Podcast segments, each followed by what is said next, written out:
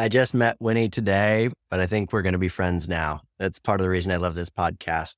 And you guys will love it. She's one of the most experienced retail executives in the world, and she has a lot to learn from. Remember, if you do enjoy the episode today, be a friend, tell a friend. That's the best way you can help. Thanks, guys. Explore the minds and marketing strategies behind today's winning brands and businesses. Tap into the power of the creator economy with Earned by Creator IQ. Here's Connor Begley. Hi, everyone. Welcome to Earned. Today I've got the CEO of Forever 21, Winnie Park, on the show. Welcome to the show, Winnie. Thank you so much, Connor. I'm excited to be here.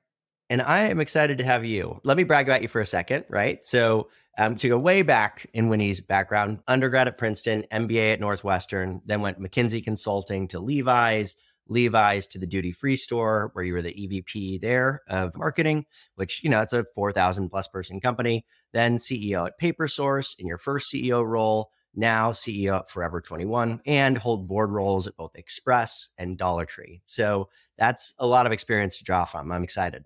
I hope I can part some words of wisdom or at least be super authentic in terms of what I share with you. Totally. So let's talk retail. I was at the Business of Fashion Voices Summit. So I'm mm. talking to different retailers, brands, et cetera. And the word of the day was like retail's back, right? Retail's back in a real meaningful way. And obviously, for you, I think across all your companies, we added up the numbers 70,000 employees and 10,000 doors in your history. So you're going to know it pretty well. Is that what you're seeing in terms of retail? Are you seeing surge back in a meaningful way? And how does that interplay with obviously everybody's invested in digital really heavily over the last couple of years? Absolutely. I think retail is back. And I've seen it go up and go down. And coming out of the pandemic, the thing that was really compelling is the fact that I think it just reminded customers and consumers that they actually like the physical act of shopping in retail yep. stores. And there's something about the touch and feel aspect of shopping in stores and the pleasure that it can give you that you're reminded of when you're denied that piece of it. And then rediscovering that it's actually pretty relevant. It's a relevant way to actually spend your time. It's a relevant way to connect with a visceral experience, which is touching and feeling product. Um, I remember missing simple things like when you wear a mask, not being able to smell a candle. So there's something about that that really does bring you a small pleasure in life that I think people really got back into. I also think being with a brand that really caters to Gen Z, Gen Z actually like to be in physical environments and like to shop. They like to try things on. They're very knowledgeable about the touch and feel of product, quality, fabrications. And so I think all of that really lends itself well to being in a physical space and experience it again. Yeah. The analogy I always really liked, or the discussion was the two big things that happened in the pandemic, biggest changes in terms of human behavior were work from home. And then, like, you're doing all your shopping online, right? So it's online shopping and working from home remotely. And I think working remotely has stuck, right? Or at least partially remotely has stuck for a lot of organizations. And it's like, I'm in my house all day. The last thing I want to do is sit at my desk and like shop online. I want to take my kids, get out of the house, go do something physical, like, and shopping is one of those things. And so uh, it's got to be fun to have that really kind of surge back. I totally agree with you. I think that we all felt so pent up and a lot of folks are back with a hybrid schedule. Yep. You still have that ability to have a little more flex time than they used to. What we're actually seeing is that people are actually coming back like the pre pandemic on the weekends. And so this is becoming a little bit of entertainment. And I think retail in its best form is a bit of entertainment. It is bringing your kids out to do something, to see something. And I think again that that piece is that all about like simple pleasures and so the ability to actually put something down and interact with the physical world and physical people almost feels like a treat. And I actually hadn't thought about it from a Gen Z perspective, but you know, they were also doing remote classes for a couple of years, right? Absolutely. My daughter started her high school freshman year uh, during a pandemic. And so, you know, this whole phenomenon of kids like literally rolling out of bed and logging on, and they'd never used Zoom before. And, you know, it really halted any type of social development in a weird yep. way. Totally. And so everyone just looked forward to those moments where they could actually convene. And again, there's something about that old school notion of like going to a mall to convene that feels new school. I actually haven't talked about the pandemic a bit. So I want to talk about that a little bit more because the other thing that happened, right, is go back 2020. That is a very unique time in history in terms of the disruption that occurred to business models. And obviously, you were the CEO of a retail led brand, you're on the board of very large retailers. Those are like tough times. There's reductions in force, there's all these kinds of things. What were your learnings come out of that? Because obviously that had to shape you quite a bit as a leader, I'd imagine. Absolutely. So. Absolutely. It was a super tough time. And I think some of the things that I learned on that journey is to focus on what you can control. Really difficult to do. And I would say that that begins and ends with you. You can control yourself as a leader and how you show up. And so for me, I really doubled down on the practice of conscious leadership, which is something that I practice like yoga. I'm not great at yoga and I'm still learning on the consciousness front. But the, the thought process behind conscious leadership is locate yourself. Are you above the line or are you below the line? And are you getting engaged in drama in a way that you shouldn't? Is your ego being triggered? And I would say during the pandemic, I feel like it was a lot of CEOs talked about it as managing, it's like being a wartime CEO, right? Yep, War yep. in general. And so being conscious of like how much you influence and impact the troops is so critical. How you show up on every single Zoom, how you deal with adversity. And honestly, in many cases, you definitely want to panic and you yep. can't. And so that's one of the key lessons I learned. The second thing is you got to make decisions swiftly. I do think that in those moments, and you know what? The normal cadence of retail business, you have a little more time to think and plan. When all those plans go out the window, you have to be in a mode where you're making decisions and you are actually literally leading from the front. You didn't have time for analysis paralysis. It was from one day to, to the next. Oh, we have to close all of our stores. What are we going to do with the associates? How do we ensure that they can get by? how do we really get into the mode of communicating in an appropriate fashion?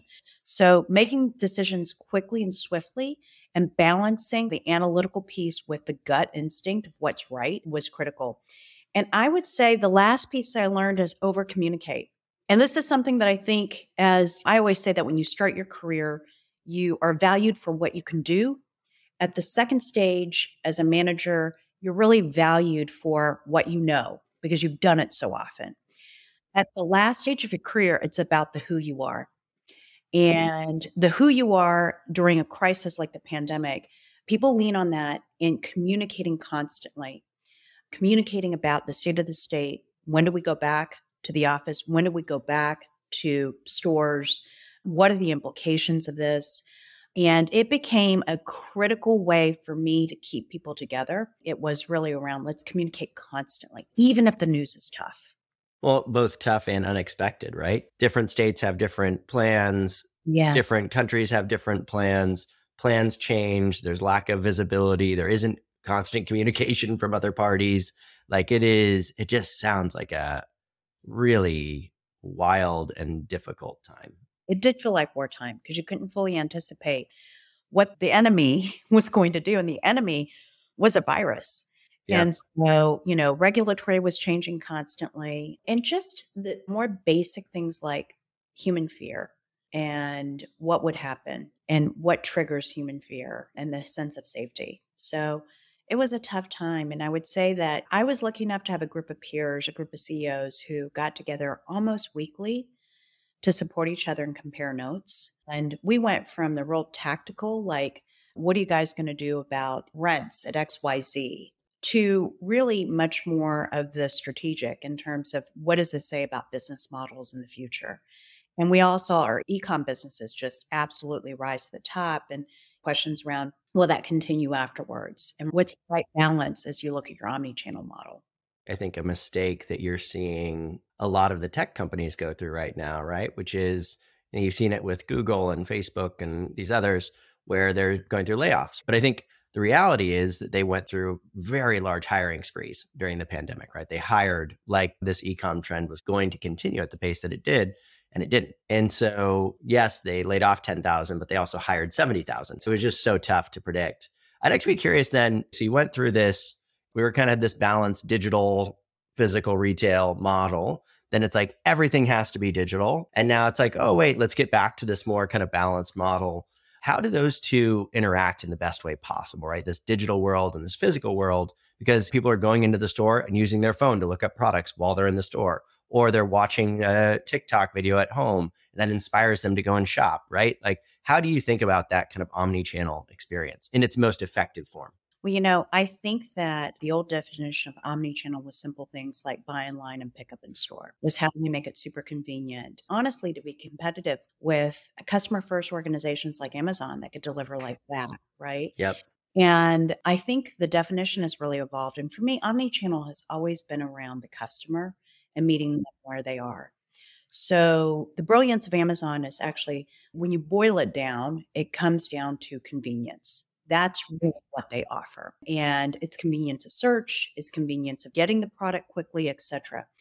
And time is one of those big enemies of any customer. I would say that what we have evolved to from that point to where we are today from an omni-channel perspective is it's not just time, it's about relevance. And here is where I think we need to lean in to really meet customers where they are. Why is TikTok such an effective vehicle for getting people to engage with the brand or product? Because you are actually meeting them where they are. TikTok is a form of entertainment. There was a recent study that said that it's the first time that, like, honestly, that everything's shifted in terms of content, what we consume, and what is actually created not by big media companies, but by individuals, yep. is more and more of our mind space, right? Because it's a form of entertainment. And so meeting a customer where they are is how do you entertain them? How do you entertain them via social media and TikTok? How do you become part of the metaverse? Our youngest customers are on Roblox, and Forever 21 made a conscious effort to actually be part of Roblox. We don't actually monetize our engagements there, but we get to be part of Shop City and engage with them where they are.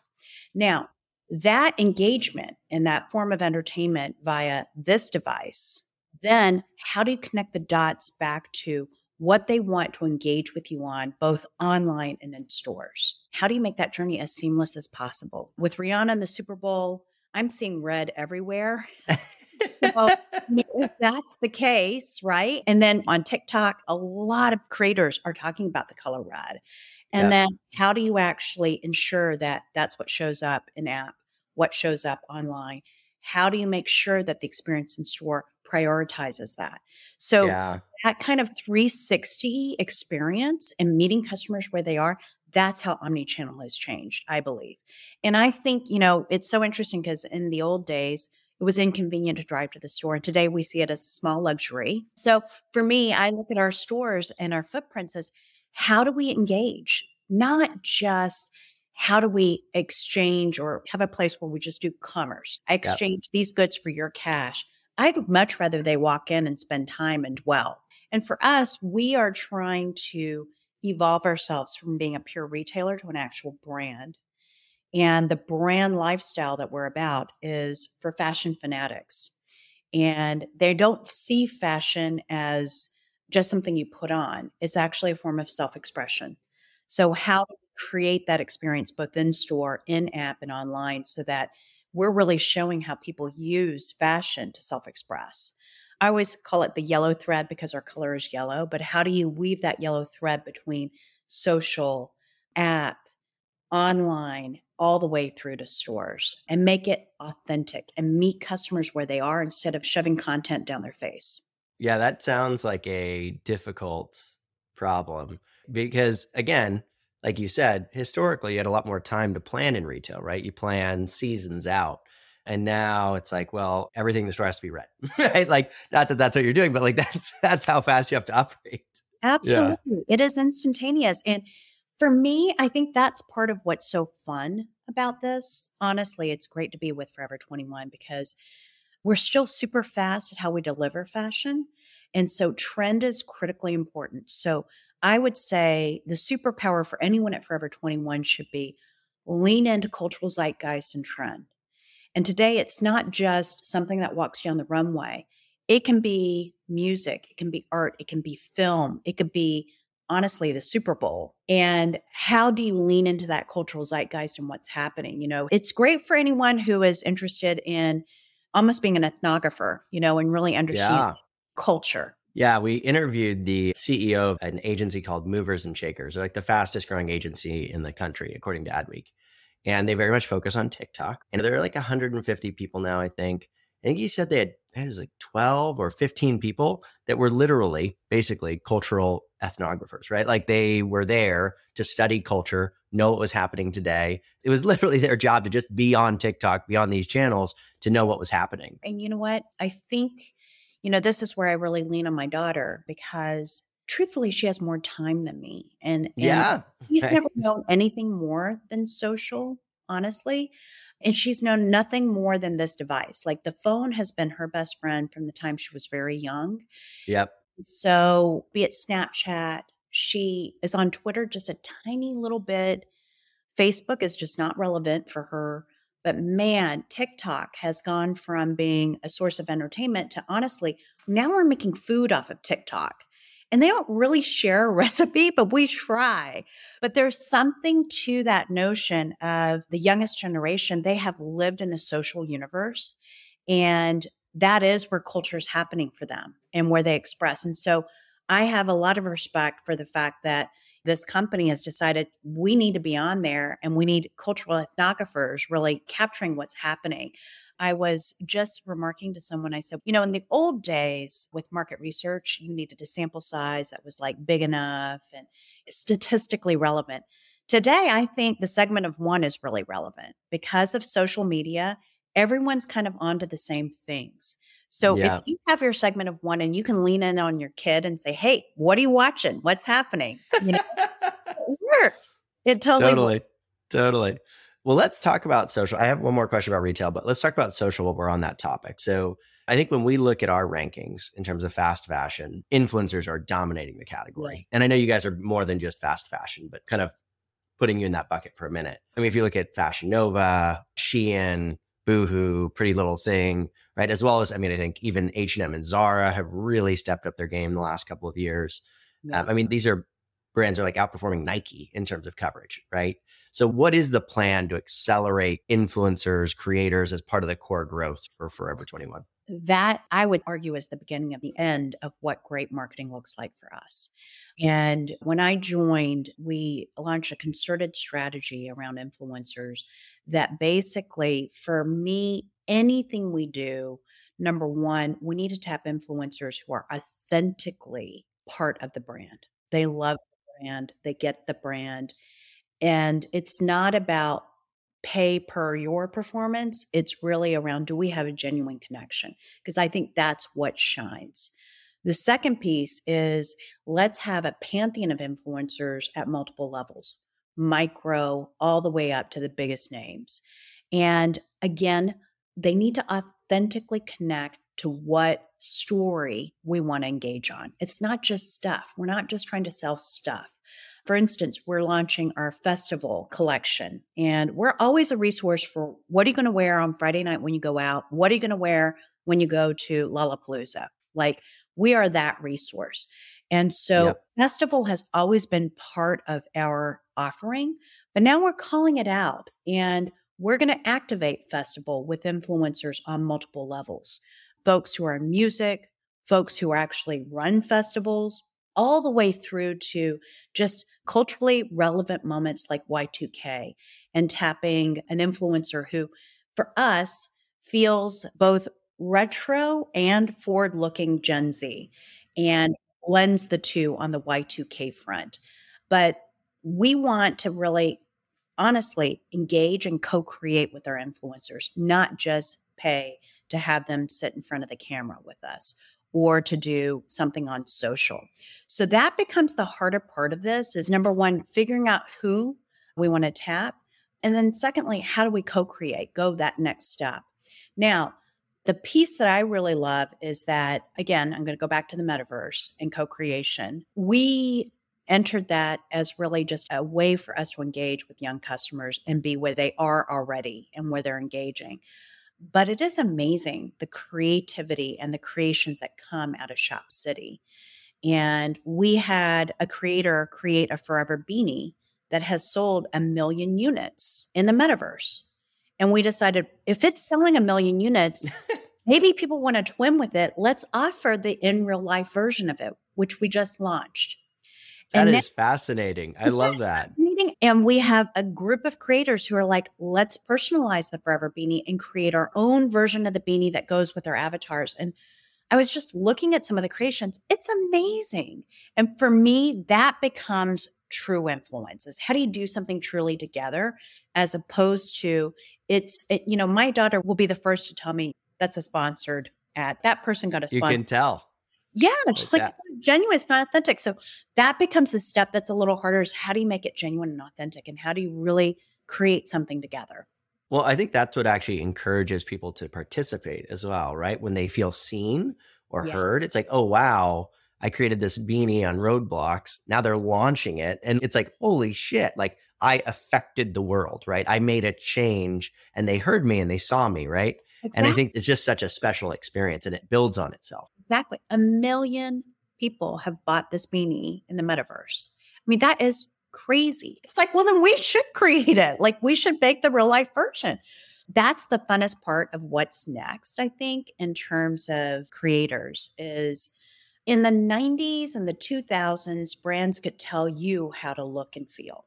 And you said something really critical, Connor. You said it's about being seen. And I do think that more than ever, and especially with Gen Z, they want to be seen, heard. And that is where the world is headed. And again, going back to Forever 21, we see ourselves as being that place where you get to self express. We don't tell you what you are or how to look, but we give you all the tools to self express. And I would say that, again, with my daughter and her generation, she wakes up Y2K fashion.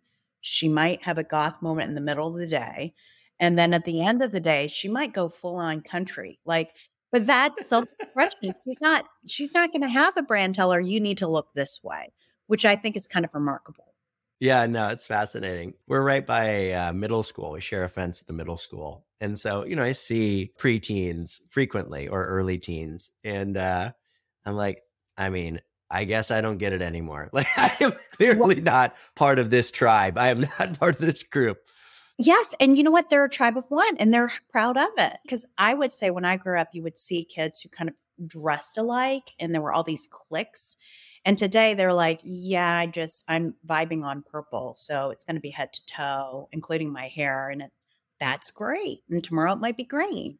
I want to go back to retail just for a second, and then we'll be done with retail after that. Because I think that you're just such a wealth of knowledge there thinking outside of kind of the omni-channel digital integration kind of co-creation process, just nuts and bolts running a hundred stores, a thousand stores. What does it take to run those? What are the core? Because I just don't know, right? Like I've never run that. I'm really curious because you have. What do you think are the keys to actually doing that really, really well? And we'll say in a relatively stable environment, right? Assuming we're not in the middle of the pandemic. In every organization that I've been with, I would say I'm a firm believer in inverting the pyramid where the CEO is not at the top, the customer's at the top, and the CEO is at the bottom. Anyone closest to the customer is closer to our boss, which is the customer. There's the Walmart quote, right? Where he says, There's only one boss, and it's a customer, and he can fire everybody from the CEO on down. Yeah. Absolutely. That is the truest thing. And with that, if you invert the pyramid, your store and your fleet and your associates are closer to the boss than you are. And so I think the first principle of retail is number one is really listen to the associates. They are closer to what's happening. They understand for us getting product feedback from the associates in terms of what are customers looking at, what feedback are they giving you, even from fit to styling, etc. What do they need more of? Getting that feedback and listening in a very concerted way as to how you can react is very important. The second piece of that is make sure you make life easy for them. I started my life in retail as a sales associate on the floor at Banana Republic on Nassau Street, which was one of two retailers for apparel at Princeton. And I was still in college and I was in there all the time because I'm a fashion nut. And the manager said to me, Do you want to come work here? I'll give you a discount. I was like, Yeah, let's do that. But I was scared to death, Connor, my first day of work. I was like, Oh my gosh, people are asking me for things. I have to know the product. And I almost felt like an actor on the stage. Like I was a representative of this brand, you know? And they put me in the front as a greeter, I remember, and thinking, oh gosh, how do I make my greeting compelling? But, you know, all that an associate is asked to do, which is to interact with the customer, serve the customer, make sure there's product on the floor, clean up dressing rooms, ring, do inventory in the back. There's a lot. And so for me, it is the best retailers understand what the associates need and how do you make life easy for them? Because their most critical job is actually engaging with the customer. And if you make that easy, then you have failed. The other piece around retail that I think is critically important is connectivity at all levels. So for us, because we're a fashion trend brand, we need to deliver relevant fashion trends every two weeks which means that we need to change out product and the way we look and feel every two weeks.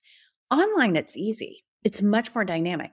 Offline, you have got to physically move product from place to place. You've yeah. got to dress mannequins. You've got to do all sorts of things. And so that communication up and down and really, really good guidance from corporate back to the stores is critical. And so I always say retail is like playing a team sport. It is probably one of the biggest team sports. And I keep telling my teams, this is not a relay race where you get to pass off the baton. We're actually all in it together. Like, think of football. We're on the field together, and every player on the field has a role. And so, in communication with those players as they're running a play, critical. And so for me, that becomes the keys to the kingdom in terms of really, really good execution. Know who's boss, the customer, make sure the associates make sure their lives are easy and their jobs as, are easy as possible and make sure that the communication flows up and down and be in service of the field and the fleet. I love that. And I think, I mean, you you get down to just simple things like how much product should there be of each type of product every two weeks, right? Like, how do you predict demand in a world that's as dynamic as, you know, the one we live in today from a social media and other perspective? And that is one of the tougher parts of retail is the predictability of demand because the inventory then that gets caught, in our case, in 420 plus locations. Yeah. And so there's so much more science, I should say, to what we do today than there ever was in the past. I want to kind of transition to leadership a little bit. And I think one of the phenomenons, I think you're in a particularly interesting position to kind of comment on is this phenomenon of the glass cliff, which, at least the way it's described, is that organizations that are struggling are much more likely to hire women into CEO positions, right? And what this does functionally is it makes it much more difficult on women because it's much harder to take a company that's having a tough time and turn it around than it is to have a company and keep it going. And I think particularly given what you've gone through the last couple of years, there's been disruptions, there's bankruptcies or worries about bankruptcies, all this kind of stuff. I'd love to hear your perspective on that. And then I think secondarily, you know, I know that you take mentorship pretty seriously and supporting other women pretty seriously. So what do you think are the ways that we can kind of help get more women into these leadership roles? Yes. So Connor, I've never heard of the glass cliff. And so I really appreciate you bringing that to my attention and the phenomenon. And I would say that there is believability to it from one perspective, which is I think women CEOs make great candidates for leaders in tough times because I think they are incredibly resilient and patient. I also think they're willing to take risks. And when you flip the paradigm and actually say, let's get a woman in there because she's the only one who could take the job, we'll take the job, is one way to look at the situation. The other way to look at the situation is, you know what? The one who's raising their hand to say, let me do this is the woman because there is greater, I would say, reserves of resilience, grit, patience, and risk taking. Maybe the other gender is less likely to take those types of risks. That's the way that, you know, you might want to flip the paradigm and think about it. Yeah. Um, my personal experience is I walked into my first CEO role for a company that was flying.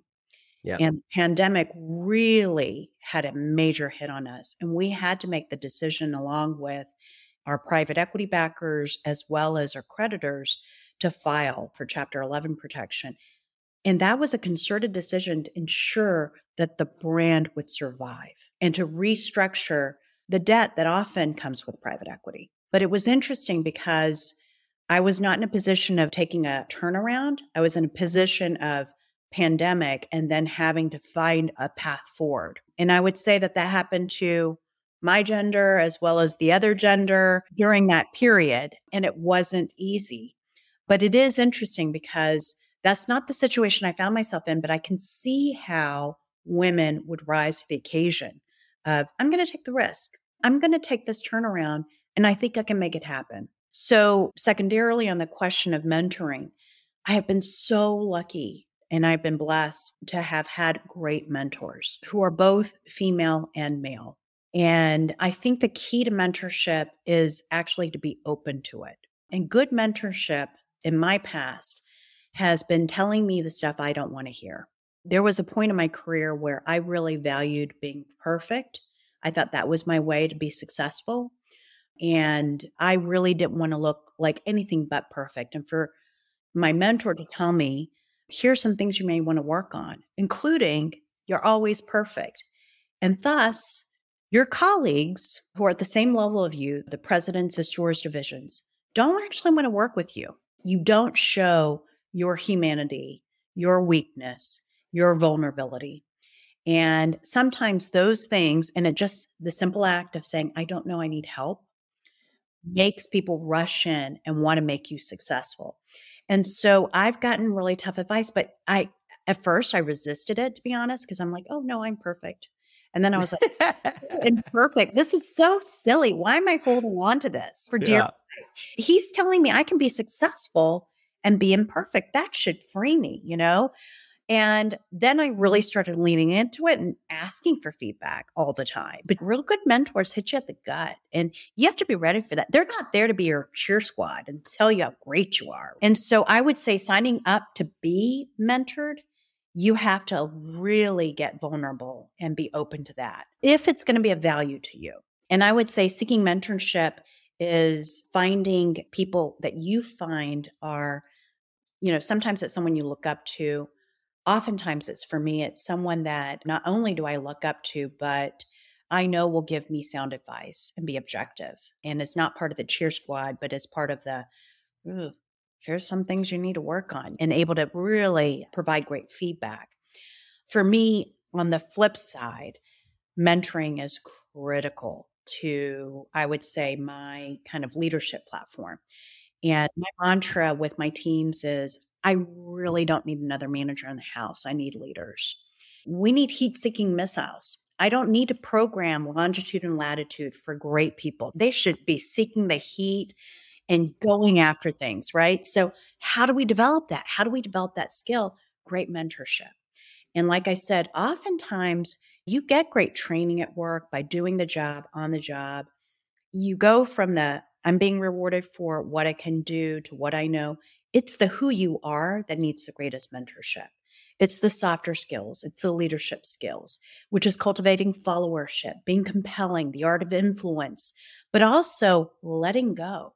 And letting go means not only do you drive accountability, accountability on the flip side is did that work? How'd you do? Did we make the numbers? What's the learning there? How are we going to course correct? And it's totally. coach player relationship that's so critical. And letting them make mistakes, like you said. So being like, mm, probably not how I would do it, but that's okay. Like, do it. And maybe either they'll be right, which is great. They're on the ground, they're looking at it day to day, or they'll be wrong and they learn from it, but they know that they have your trust to try Yes. things that maybe wouldn't be the way that you would do. them. Yes. My motto is fail fast. Let's try it. Let's fail fast. And I'm also all about test and learn. So the tech industry does have that down. is this whole agile development, right? Test and learn, test and learn. And so when you do fail, you don't do it at scale, you know, Yep. but you Yep. do it in a way in which you're like, let's course correct and then let's scale it to the next level. Mentorship is not easy. Honestly, leading and mentoring and coaching is my full time job. Yeah. It's funny because I think at a personal level, I think I still haven't gotten to the point as an individual where that's actually where I get satisfaction. It's weird. Like I should, right? And I feel like I'm supposed to, but like I still get a lot of satisfaction in the doing. Maybe I'll never be cut out for it. I don't know. No, it's eh, that is a hard transition, Conor. I think it's a hard one for all of us, especially if you have succeeded in your career and you're good at something, then doing feels good. It feels really good. And so that's the other thing is you have to be kind of selfless and let go. Well, you have to get satisfaction from others' accomplishments, right? Well, you know what? When I first joined a board, that was the ultimate test because I was a sitting CEO when I joined the Express board. And I found the first meeting, I was literally sitting on my hands. I'm like, Winnie, you are not an executive at this company. You're not part of the management team. You are not to tell them what to do or how to do it on that front, right? You are actually, your boss are the shareholders. And Yeah. so that mental switch, and I have a hard time. My Dollar Tree board meetings, there's nothing I love more than to talk about merchandising and operations and ask questions. And it's like, no, pull back. Because the doing is fun, Conor. It is fun. That's Yeah, what I yeah. That's why I love retail. I'm like, oh, let's talk about that. And I'm like, no, Winnie, go back here. yeah, I've gotten to be on the boards of our own companies, but I think the only independent role I had, or the first one I had, was with Nest. So just sold for a couple hundred million, which is great. The candles, right? So you mentioned candles, couldn't smell them during the pandemic. And it's a very different position to be in. So let's do one more kind of question, and then we'll do like a fun end of show question. So you mentioned private equity there. And I think that's a part of the business that I think a lot of people don't have visibility into, right? Which is that almost all of these companies of any size and scale have significant shareholders that are not involved in the business every day, whether it's private equity shareholders or it's public shareholders, right? You have this other class of people that, you know, just don't get talked about a lot. And I think in the case of Forever 21, right, that's the SPARC Group, which again is another group that I don't think most people know about. I mean, every iconic brand of my youth, it's like Aeropostale, Reebok, Lucky Brand, you guys, dozens of others. What is their kind of thesis? Because I think it's quite an interesting and unique approach. Yeah, talk to me about that. Then how do you kind of interact with them?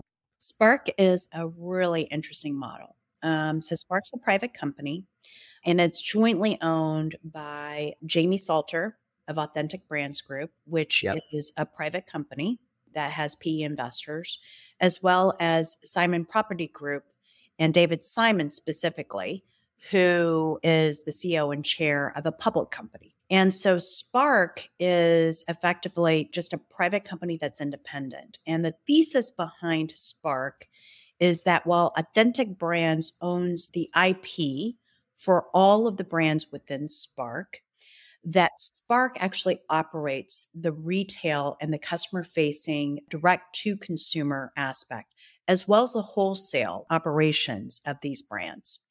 Honestly, it means in practice that we're all stewards of these brands and that within SPARC, the way that I view SPARC is a little bit like my old company, Louis Vuitton Moet Hennessy Group.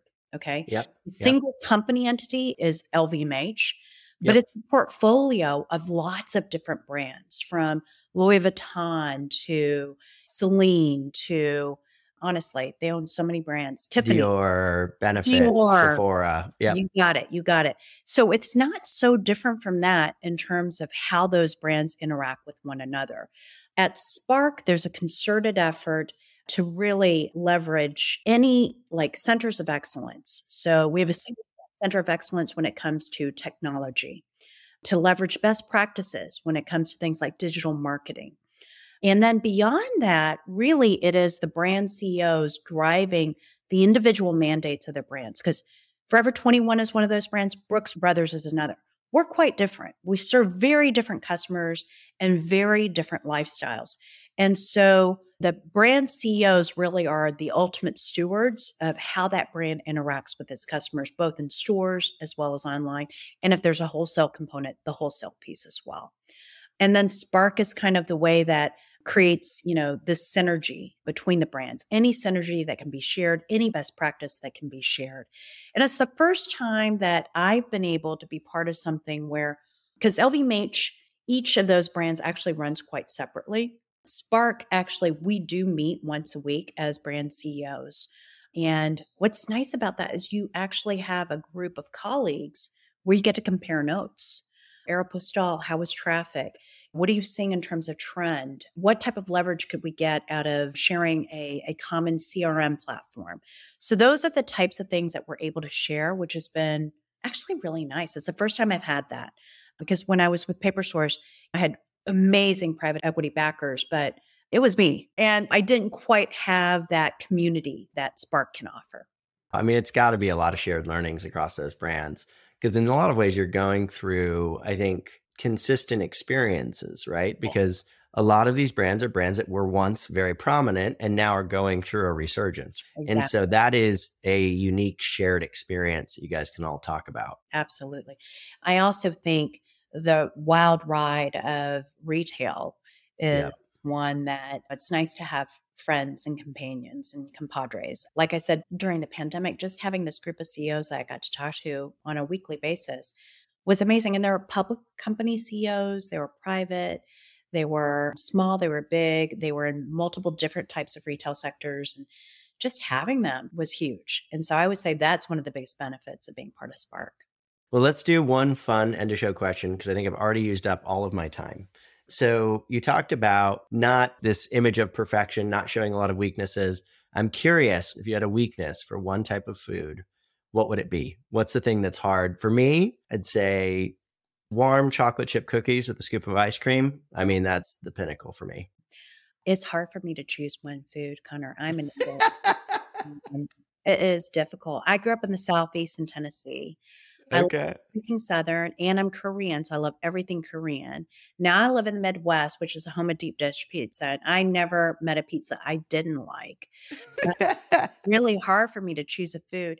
But I have to say, I literally sometimes just sit and fantasize about ice cream, which is weird, but like I love ice cream. I love eating it. I love how it's cold in my mouth. I think it's the perfect concentration of flavor, especially something like Jeni's ice cream. Oh yeah. Like really fresh ingredients. I'll never deny you a Hagen like Haagen Dazs, forget about it. Like if I'm just that is it. And it makes me happy. It makes me happy thinking about it. Thus, I cannot really have it around. Um, I love it. So I've got a great ice cream story. So my wife's mother also loves ice cream, right? She's got a sweet tooth and she's in very good shape. She runs marathons all the time. She's done an Ironman, very healthy, per- overly healthy person. So one day when we were first started dating, we went to get some ice cream out of the fridge and it was chocolate chip cookie dough ice cream. And I opened it up and I'm like, what's going on? It was all pilled. It was like rolled up and it was only vanilla. And she had gone through and eaten every piece of cookie dough. Oh, oh my gosh, that's just wrong. so wrong. that is just wrong. And then put it back. That's bad ice cream etiquette. Terrible ice cream. Bad ice cream etiquette. Too funny. Well, I really appreciate you taking out the time, Winnie. This is awesome. And oh, uh, you're you know, so, so much fun to talk to, Conor. I really enjoyed it. You're the best. Be a friend, tell a friend, and subscribe. Earned by CreatorIQ. CreatorIQ is your all in one solution to grow, manage, scale, and measure your influencer marketing program. Ready to unlock the power of the creator economy? Get started with a demo today at creatoriq.com.